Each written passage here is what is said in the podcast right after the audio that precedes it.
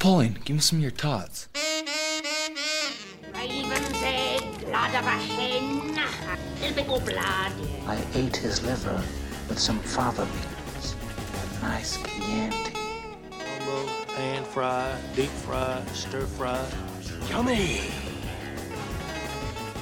Hey guys, welcome to another episode of The Cooking Show. I'm your host, Bob, and we are smack dab in the middle of sweet corn season. So if you have sweet corn growing in your garden, if you're getting it at a farmer's market or a roadside stand or something like that, I have a corn chowder recipe, ugh, corn chowder recipe here that was very delightful, very easy, very simple, very simple ingredients. Uh, but it gives you something to use up a large quantity of sweet corn right off the bat instead of, you know, grilling corn on the cob or whatever. Uh, if you need something oh, a little different, a little change of pace for your corn, this one is great. Plus, if you cut a lot of corn off the cob and you freeze it or whatever, this is a nice use for that later on. Okay. So check out the show notes. We'll have the step by step Imgur album photos. Looking through the ingredients here, nothing remarkable, nothing stands out as a unique ingredient or a unique piece of equipment we can do this. I mean, technically, you could do this all in one pot if you wanted to. I did use, um, you know, the, the pot and a saute pan to prep the bacon and the vegetables and stuff like that. But you could definitely do it in one pot. You just have to sort of like move things out, move things back in, back and forth a couple of times. Let's go through ingredients here. I'll have the plain text recipe in the show notes with all of the, these measurements. But we start off with four cups of chicken broth, one and a half cups of whole milk, and one cup of heavy cream, basically what you're doing there is you're thinning out that heavy cream so that you can thicken the the chowder itself through reduction later and not having it too thick. So it's like you're thinning out heavy cream with whole milk. And I guess, you know, if you didn't want to have both of those on hand, two and a half cups of half and half would be close enough. I mean, it would be a little bit, it'd be about a quarter of a cup heavy on the cream versus the milk, but I don't think you'll really notice that in the um, end product. We're going to use four cups of corn kernels, uh, ideally cut off of fresh cobs. You could use canned corn or frozen corn if you wanted to, but you know the purpose of this is because it is in season. We're going to use four slices of bacon and we're going to chop those up into nice little, you know, like half inch lardons one large uh, onion, I guess, really doesn't necessarily matter what type of onion it is, but whenever I'm using a single onion for flavoring like that, usually I'm going to go with yellow. One carrot sliced into either semicircles or rounds or, you know, into uh, cubes, whatever. Three stalks of celery, one pound of potatoes. Uh, you can use Yukon Gold if you want a waxier potato. I use some potatoes that we grew in the garden. You know, three medium, four, five small, something like that. A couple of teaspoons of kosher salt to taste. Um, we're going to be adding salt at a couple different points in the recipe.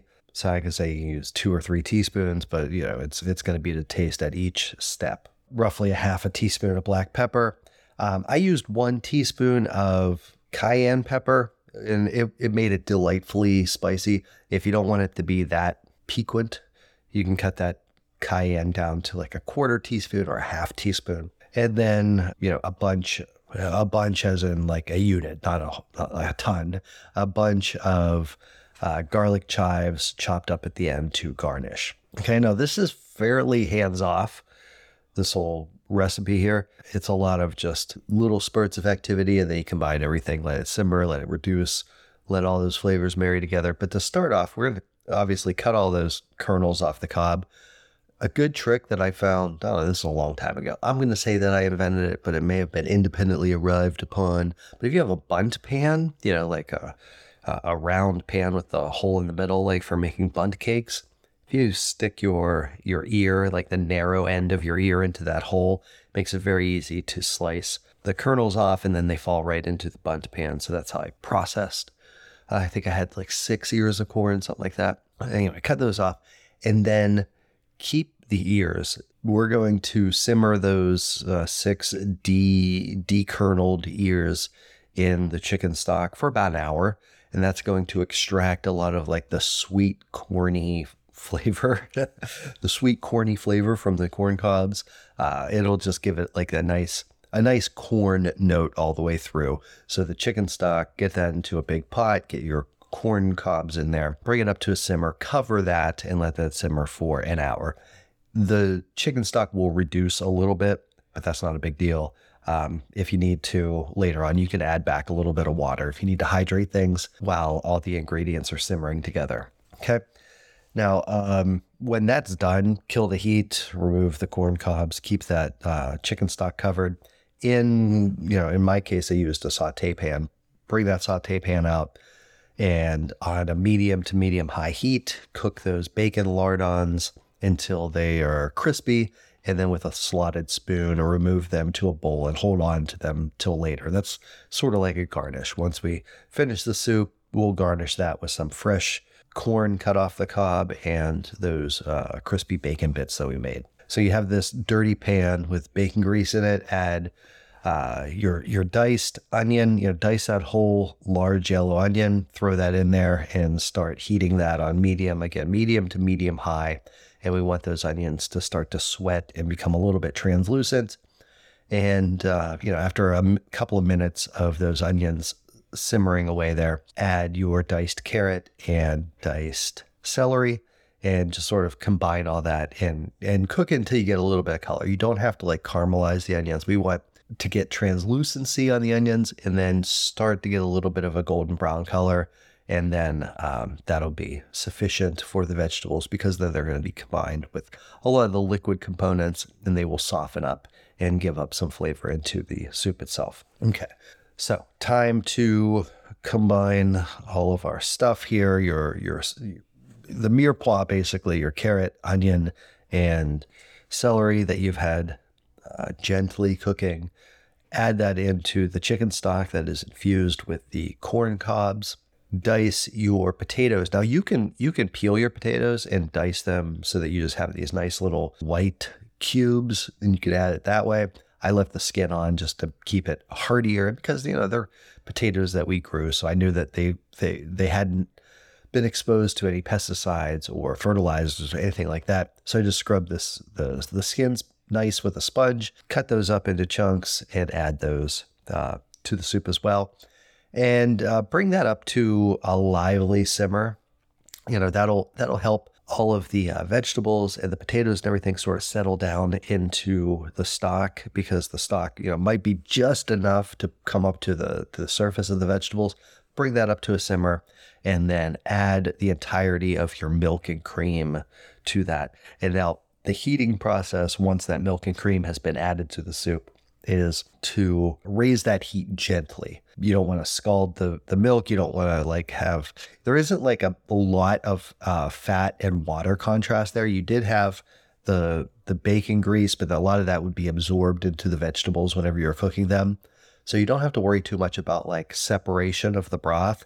This will incorporate into essentially a cream sauce, a cream broth very quickly. It's not like we have to make a roux or anything like that, but we are going to bring that up to a simmer. Keep an eye on it so that the milk doesn't foam up too much or boil over.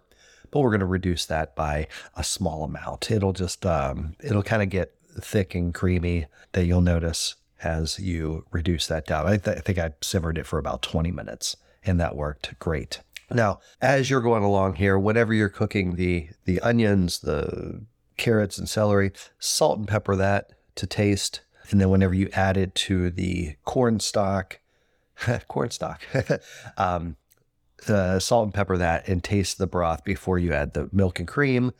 And then after you've added the milk and cream, you might need additional salt at that point. But yeah, let that simmer for a while.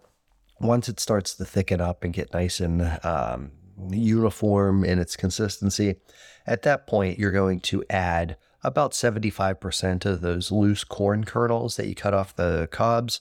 Add those to that and just stir to incorporate and um, then reduce the heat at least down to low or simmer or even turn the heat off entirely so that that soup can kind of set and thicken up and come together. And then whenever you serve this, you know, you want it to be kind of a chunky chowder, err in in favor of uh, ingredients you know, get a bunch of chunky vegetables and everything in there, and then add a sufficient amount of the cream broth to it.